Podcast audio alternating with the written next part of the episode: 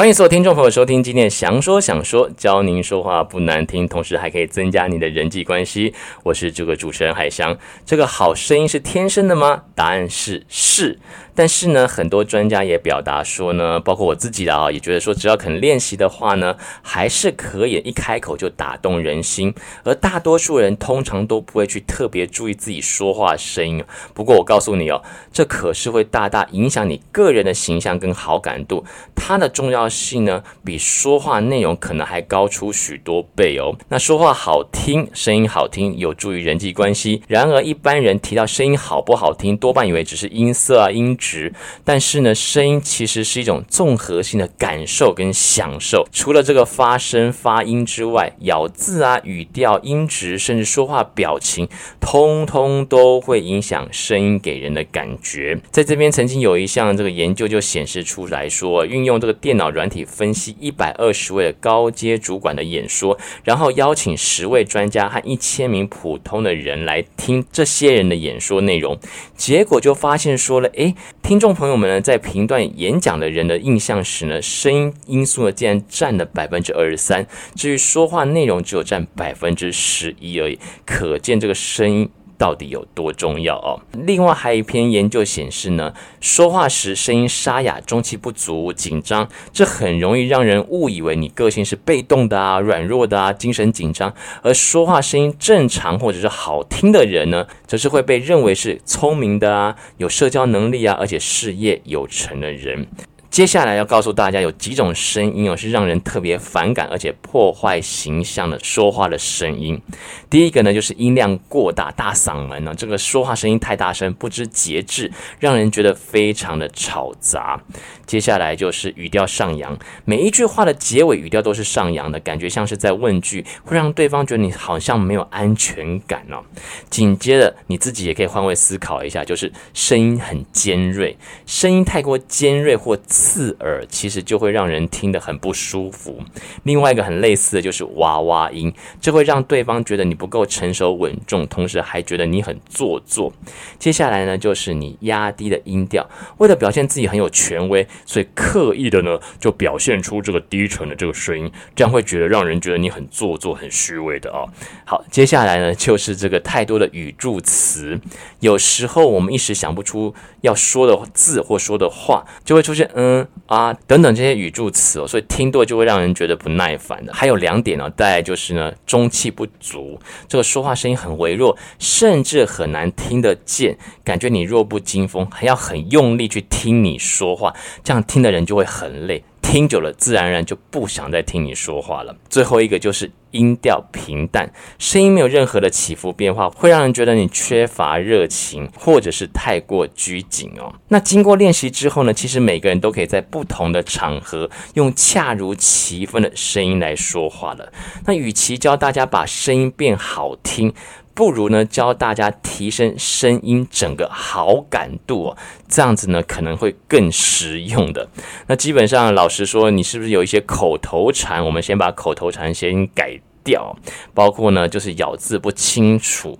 第一个呢就是说你咬字不清楚，比方说你会把果肉说成狗肉。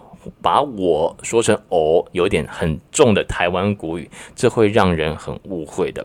那怎么样子解决这样的问题呢？就是平常跟熟识的亲朋好友在说话的时候呢，你可以放慢速度，一个字一个字慢慢的说，练习咬字。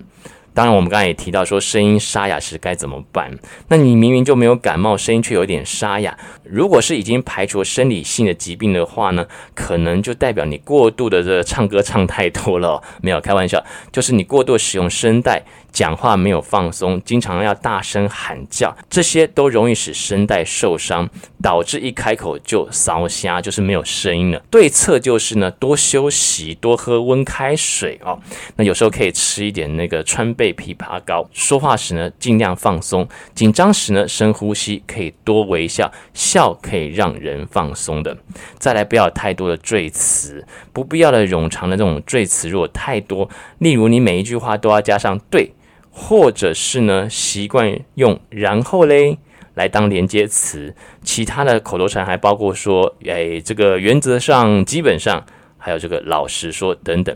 所以在解决这个问题啊，你开口之前就提醒自己少说不必要的赘词，慢慢的你就可以改善了。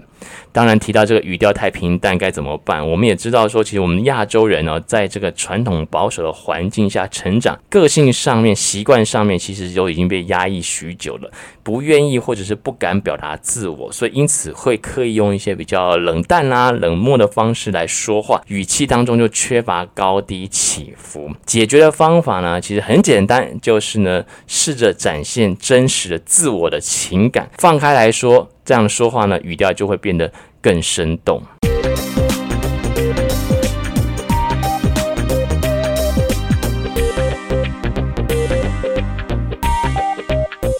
那如同好听的歌曲或曲调一样哦，这个说话其实也是有弱音有强音，所以说话的时候要先想清楚每一句话的重点，把重音放在重点上面，才可以精准的传达意思，否则会让人会错意。我们就来举个例子啊，今天我到学校上课，好，一句很平常的话，今天我来学校上课，今天我来学校上课。今天我来学校上课，三句话重音不一样，重点就不同。我不晓得大家听出来了没？另外一个问题呢，就是说话不够中气十足，上气不接下气的。碰这种状况的话，建议大家多做一些有氧运动，增进肺活量，才能保持与人与人对话的中气跟适当的这个音量哦。那如果说自己的声音真的很难听，该怎么办嘞？该怎么解决这个问题呢？第一个建议你啊，先把自己的声音先录下来。很多人不习惯听到自己的声音，如果说想要提升声音的好感度的话，那一定要先面对自己的声音。录音之后呢，请仔细听这个发音啊、咬字啊，还有你自己的高低起伏，哪里有问题就往哪里改。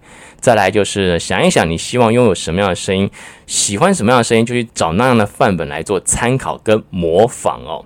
如果你的声音很低沉，所以你希望让声音高亢一点，你就可以找一些你自己喜欢的那种范本来参考，反复聆听之后，你就会开始想要模仿了，并且意识到可以怎么样来发出这样的声音，总是那个模板让你练习。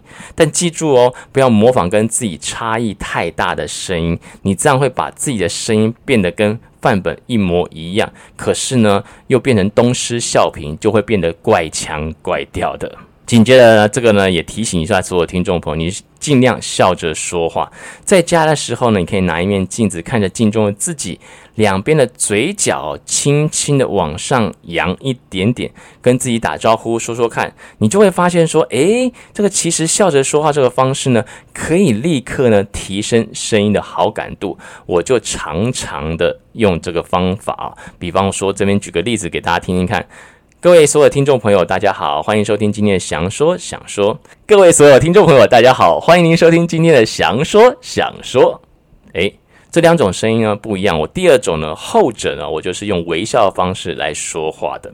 那像主持会议应该用哪种声音啊？或者是婚礼的这个祝贺新人主持该使用什么声音呢？怎么样才可以感人呢？其实看场合说话的声音也是有艺术的哦。